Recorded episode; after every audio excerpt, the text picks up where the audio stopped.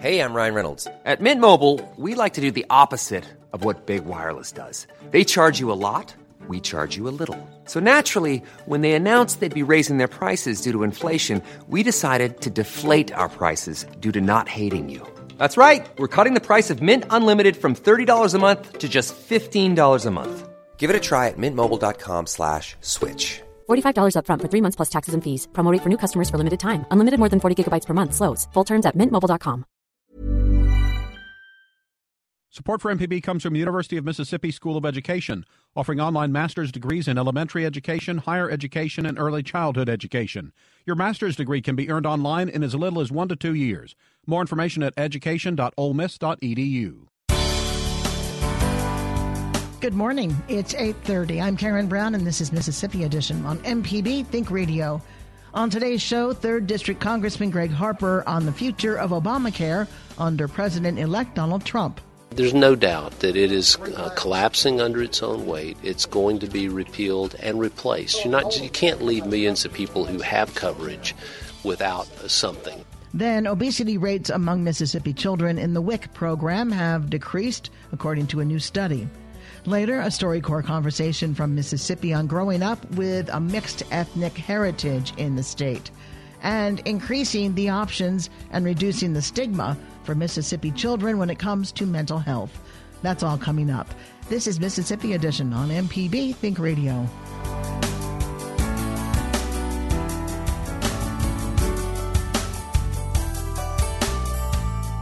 Mississippi's 3rd District Congressman Gregg Harper says Republicans will repeal the Affordable Care Act. Speaking at a forum yesterday, the Republican says with the support of President elect Donald Trump, Congress will create a health insurance program that offers more competition among insurance companies.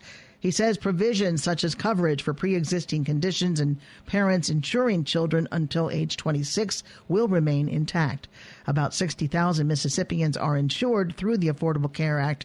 Harper speaks with MPB's Desare Frazier certainly uh, it's it's gotten a lot of the elements have gotten ingrained uh, in these last uh, few years, but it's also collapse under its own weight. Let's keep in mind how many dozens of times the president said such things. If you like your doctor, you can keep your doctor. That turned out not to be true.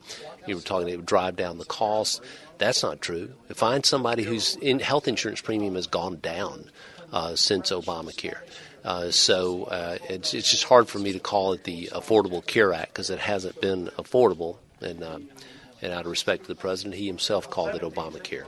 It's his signature piece of legislation, uh, and I know he has a great interest in keeping it in place. Uh, there's no doubt that it is uh, collapsing under its own weight. It's going to be repealed and replaced. You're not, you can't leave millions of people who have coverage without something. So that'll either mean it's uh, repealed on a future effective date, giving time to come up with a replacement, or you could do a full repeal and replace uh, and have some transition time uh, to do that. So you're going to have to look at all of these issues as you go forward. There are some things in in, uh, in Obamacare, the uh, ACA, that people like.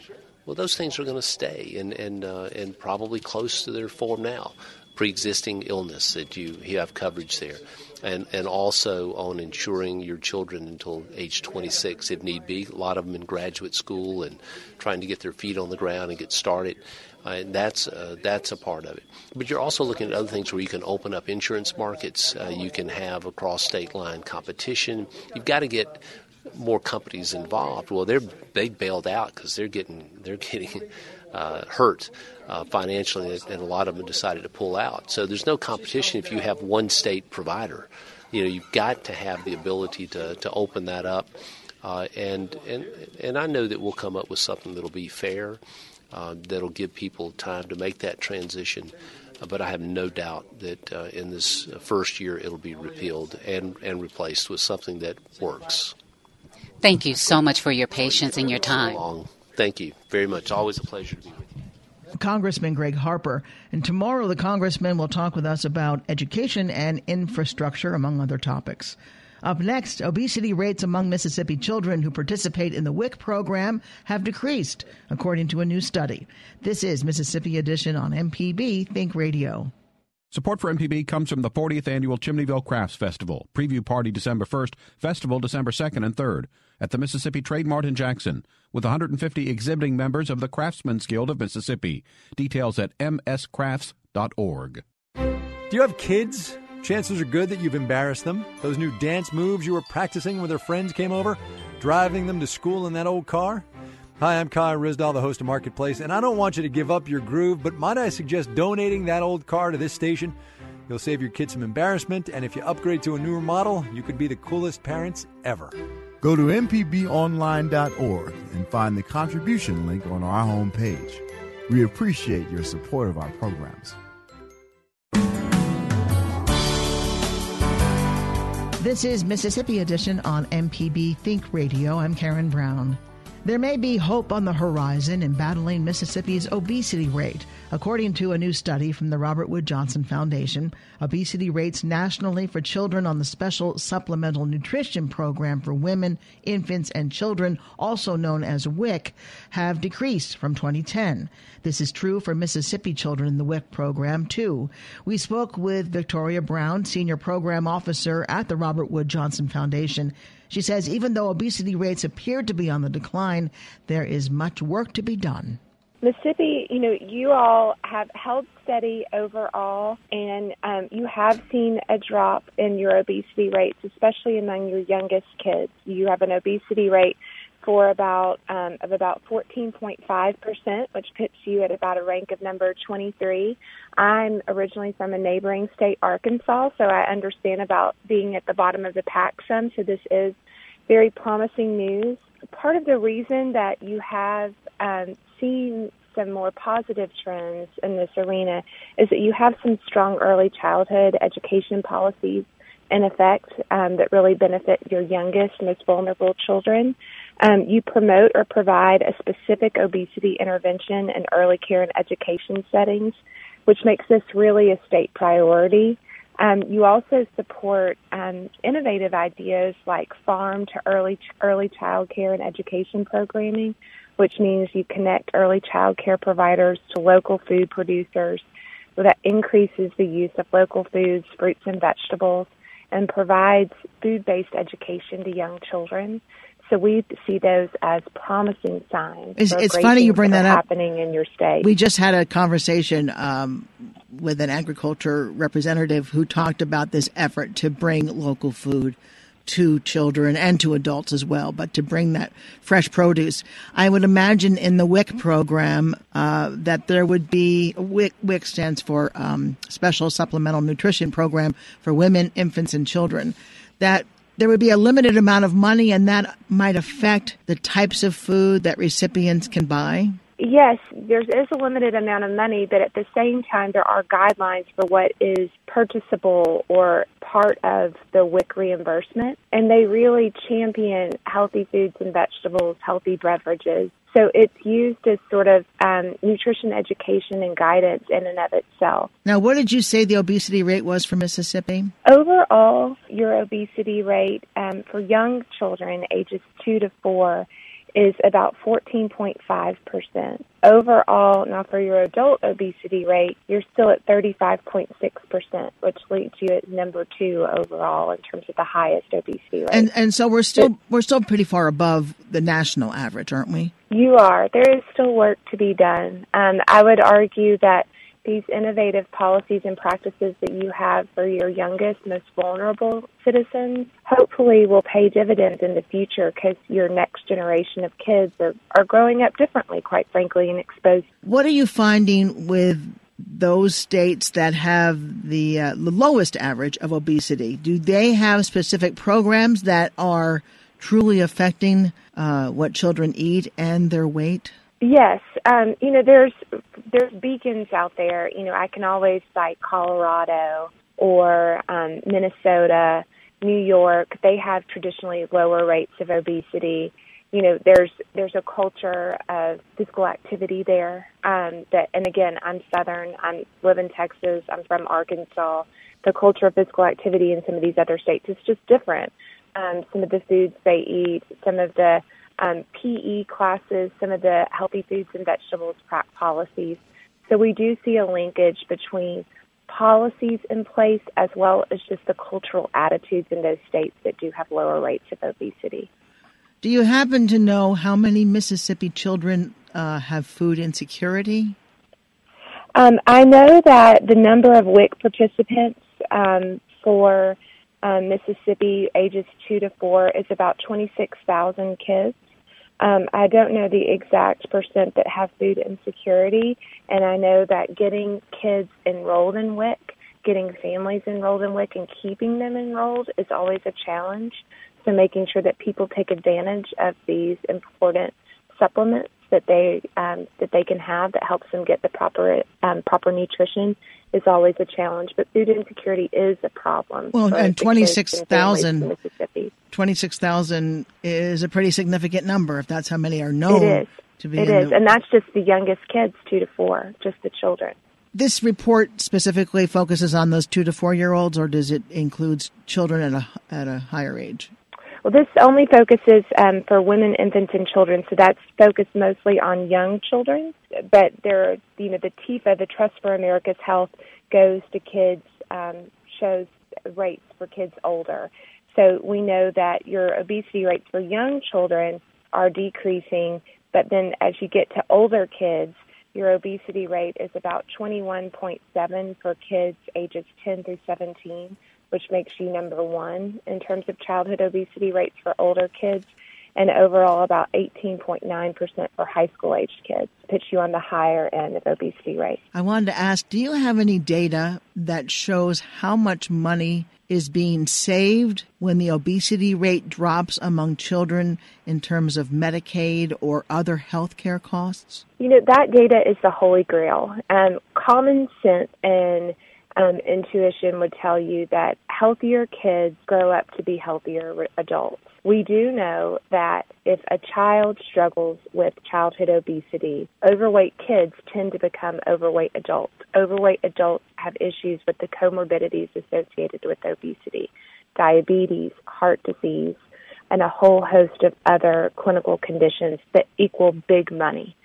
So, you know, while we don't don't have the longitudinal data that show that investing in these educational policies equal to X amount of dollars saved, we do know that healthier kids equal healthier adults equals lower health care costs. Victoria Brown is a senior program officer with the Robert Wood Johnson Foundation. Victoria, thank you so much for being with us. Thank you. Up next, a StoryCorps conversation from Mississippi on growing up with a mixed ethnic heritage in the state. This is Mississippi Edition on MPB Think Radio. From the Capitol steps to your front door, MPB News covers the state like no one else. Our team of award winning journalists keeps you informed on the news affecting your life. MPB News online at MPBOnline.org and on MPB Think Radio. Would you like to show your appreciation for the things in life you're thankful for? One way is to support MPB by donating a car. Running or not, your contribution will benefit our statewide mission, and you can get rid of an unwanted item. The donation is tax deductible. To donate or just to learn more, go to mpbonline.org. At our website, you can find details including tax benefits and same day service.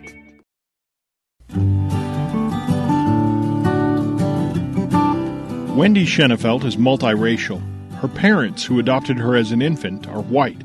In this visit on the StoryCorps mobile tour in Mississippi, Wendy and her mother, Dari Schenefeld, talk about why her parents chose to create a transracial family. How did you and Daddy decide to come to the decision to adro- adopt transracially?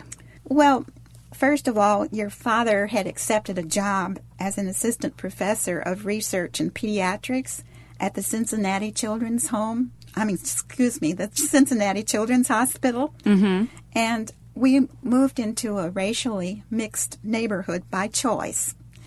And we wanted to adopt a little a sister for our two little boys. So we applied to the children's home in Cincinnati and we asked to adopt a black or biracial girl because we knew at that time many of these babies were having trouble finding homes. Mm-hmm. And also, we hadn't actively participated in, in what was going on in the South because we were Mhm. living in the North and Right. busy with our personal lives. And we thought, well, this is a way of supporting racial integration. hmm I can remember talking to Daddy about that as well. Is that it was a way to, not to say a social experiment, but that that the way to true integration and, and equality in this country can come from hopefully from living together in one house as brother and sister.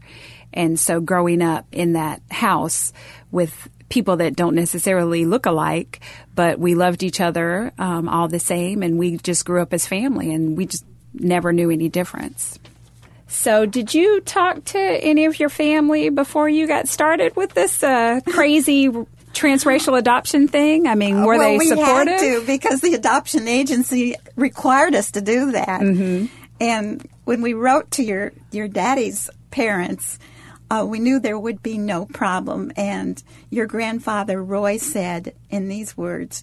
You need to have no qualms about being rejected by us, whichever way you go. Mm-hmm. And your grandmother Florence wrote back, Ray, whatever child you and Dari choose will be loved by us.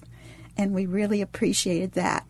Now, my parents were, well, my mother was kind of shy and quiet, and I thought she probably really did approve, but she was a little concerned that we might have problems. My father thought it wasn't a good idea, but at least he didn't try to interfere in any way.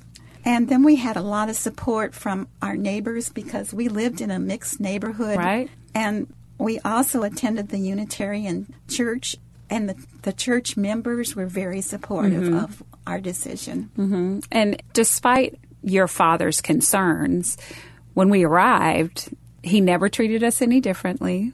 He was always the stern grandfather that, that he was, but it didn't have anything to do with what we looked like. It was that we were noisy kids who descended upon his house and, and turned his house upside down when we came to visit, but he never treated us any differently, and I always appreciated that. That's so, so what about the this the state agency, the children's home where you applied? Were they supportive of adopting transracially, or did they try to say no? This probably isn't the best idea. Well, they hadn't ever done it before. and so they had a, a big staff meetings and they talked it over and some of them were sure about it, but finally they decided they'd go ahead and honor our request. Mm-hmm.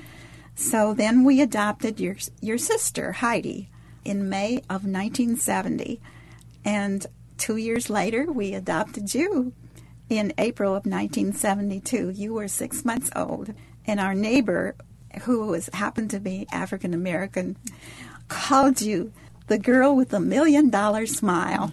And the woman who had been your foster mother before you were placed, placed with us called you princess because there was a Cherokee chief in your family. Supposedly. Supposedly.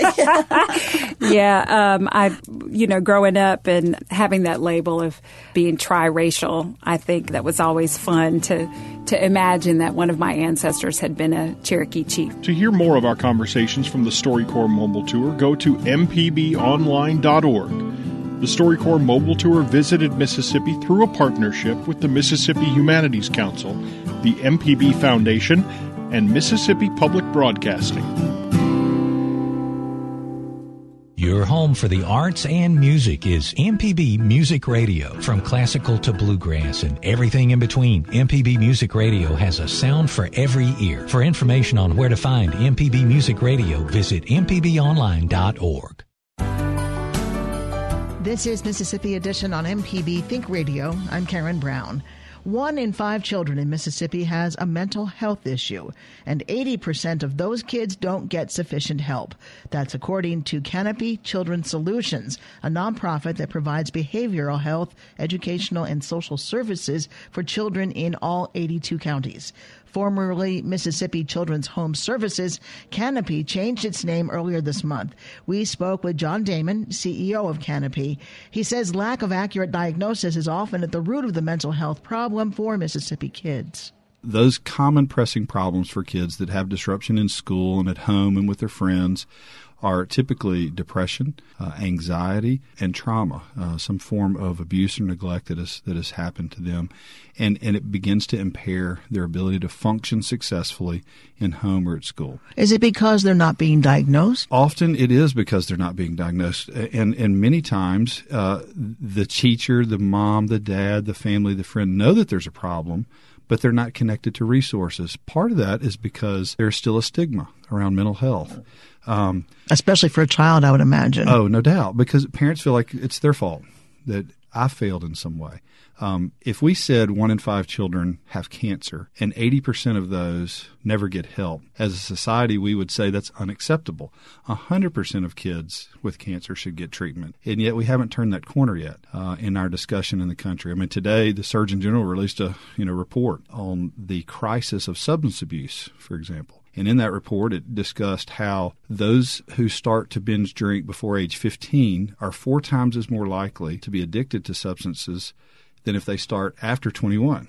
And so, but we haven't had the dialogue in our middle schools and our elementary schools to really have a full court press. Is substance abuse considered mental a mental health issue? Correct. It is in the Diagnostic Statistical Manual, um, and it's a great question because I think um, nationally we have have really separated those out. Mm how the funding has come from Washington has been siloed, how it comes through the states and distributed has been siloed, and it's just now beginning to merge those uh, fields that are no longer treated as disparate but together.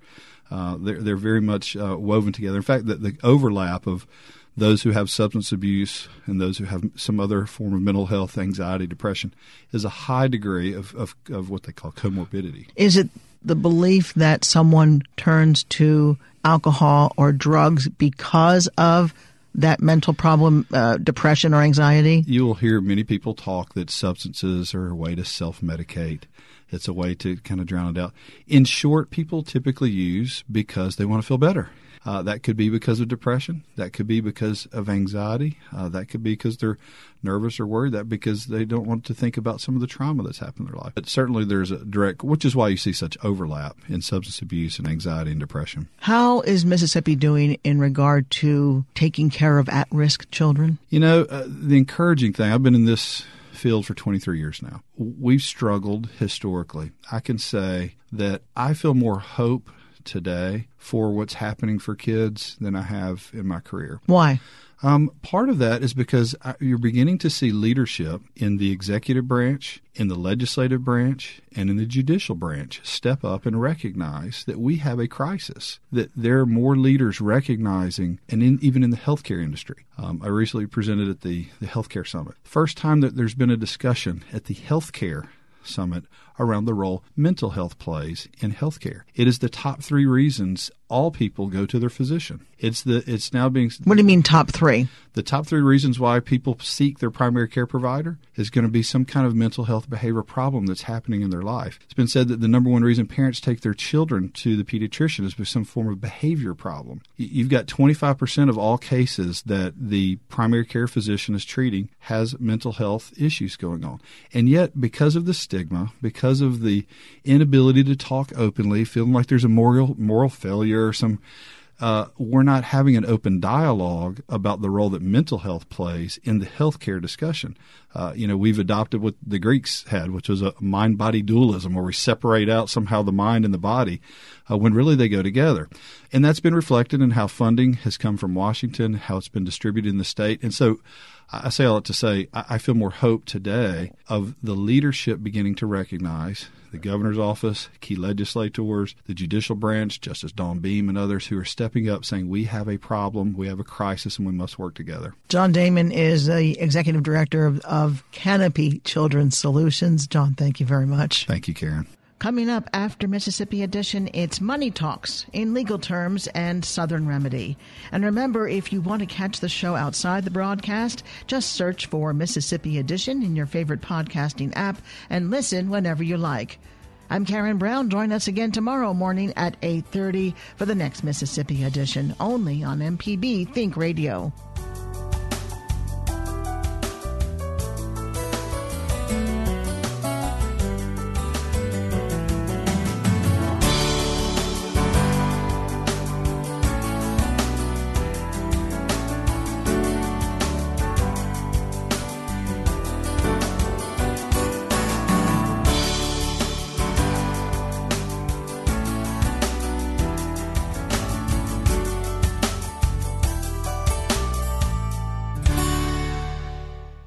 Support for MPB comes from University of Mississippi School of Education, offering online master's degrees in elementary education, higher education, and early childhood education. Your master's degree can be earned online in as little as one to two years. More information at education.olemiss.edu.